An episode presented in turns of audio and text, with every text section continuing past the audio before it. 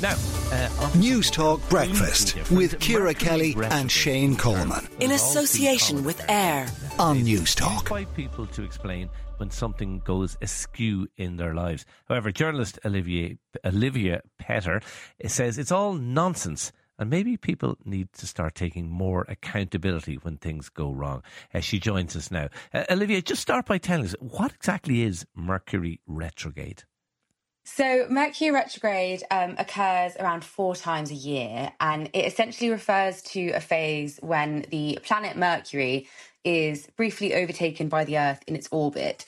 And what that does is it creates an optical illusion, so it looks as if it's moving backwards.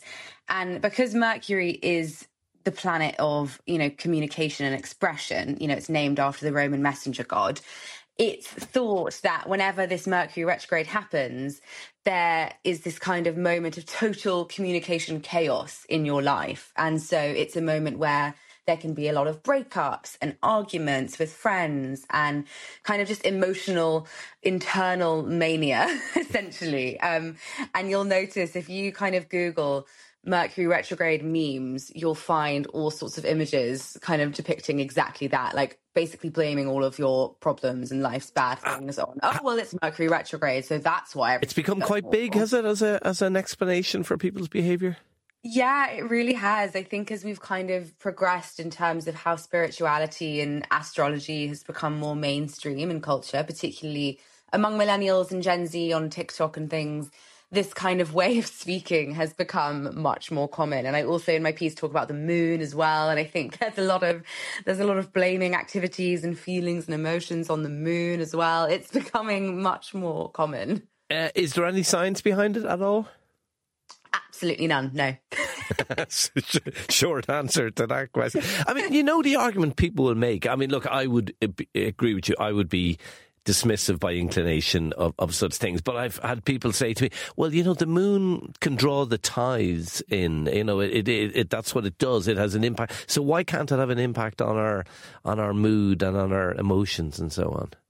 Well, the only thing that is, there is a little bit of possible science to it is in terms of the moon and the lunar cycle and the menstrual cycle. There has been some studies into that kind of coinciding with one another. And obviously that does affect a woman's emotions, um, depending on what stage she is at in her cycle. So I think there is a lot of like looking at the full moon and being like, oh, it's a full moon tonight. That's why I feel like this. And because I'm also on this day of my cycle. And there's, there's a lot of like kind of synchronicity of that. Um, but in terms of just generally whether or not the planets can actually affect our behavior and our mood, there's no real um, substantial scientific evidence to back it up. It's sort of just something we like to believe in, I think. Last question. Does it matter if people believe in this hokum? Does, does it actually, does it make any difference? Is there any harm to it?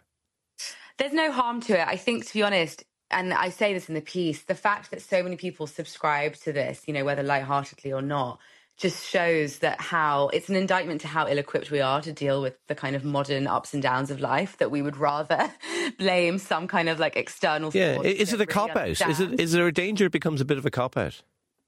Well, a little bit, yeah. I think because if we're constantly looking at external forces when things go wrong, as opposed to kind of looking at ourselves and looking at what we might be doing to contribute to a negative experience or feeling, it's not going to help much. But and it's definitely not going to help if we're, rather than kind of looking at ourselves and kind of analysing our own behaviour, we're just thinking, oh, well, it's it's the moon.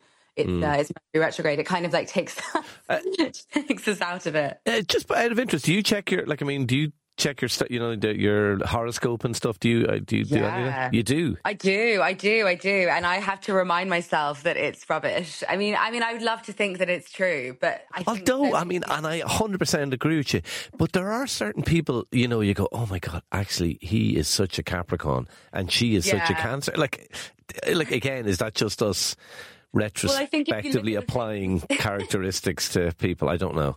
Yeah, I mean, if you look at the things that describe these star signs, you know, they they they are quite specific, but yeah. so we're complicated people. Humans feel different things at different times with different things at once. So I think you could probably read anyone's star sign and find something to relate yeah. to. I do know a That's few Geminis, though, and they really fit the bill. Anyway, yeah. yeah. God, I can't believe I'm agreeing with this stuff. Uh, Olivia Petter, uh, journalist, thank you so much for talking to us this morning. Thanks. Uh, Jonathan, you are one of those Geminis I was referring to. Yeah, absolutely. It's completely two-faced. That's me. It's on my sleeve. It's on my business cards.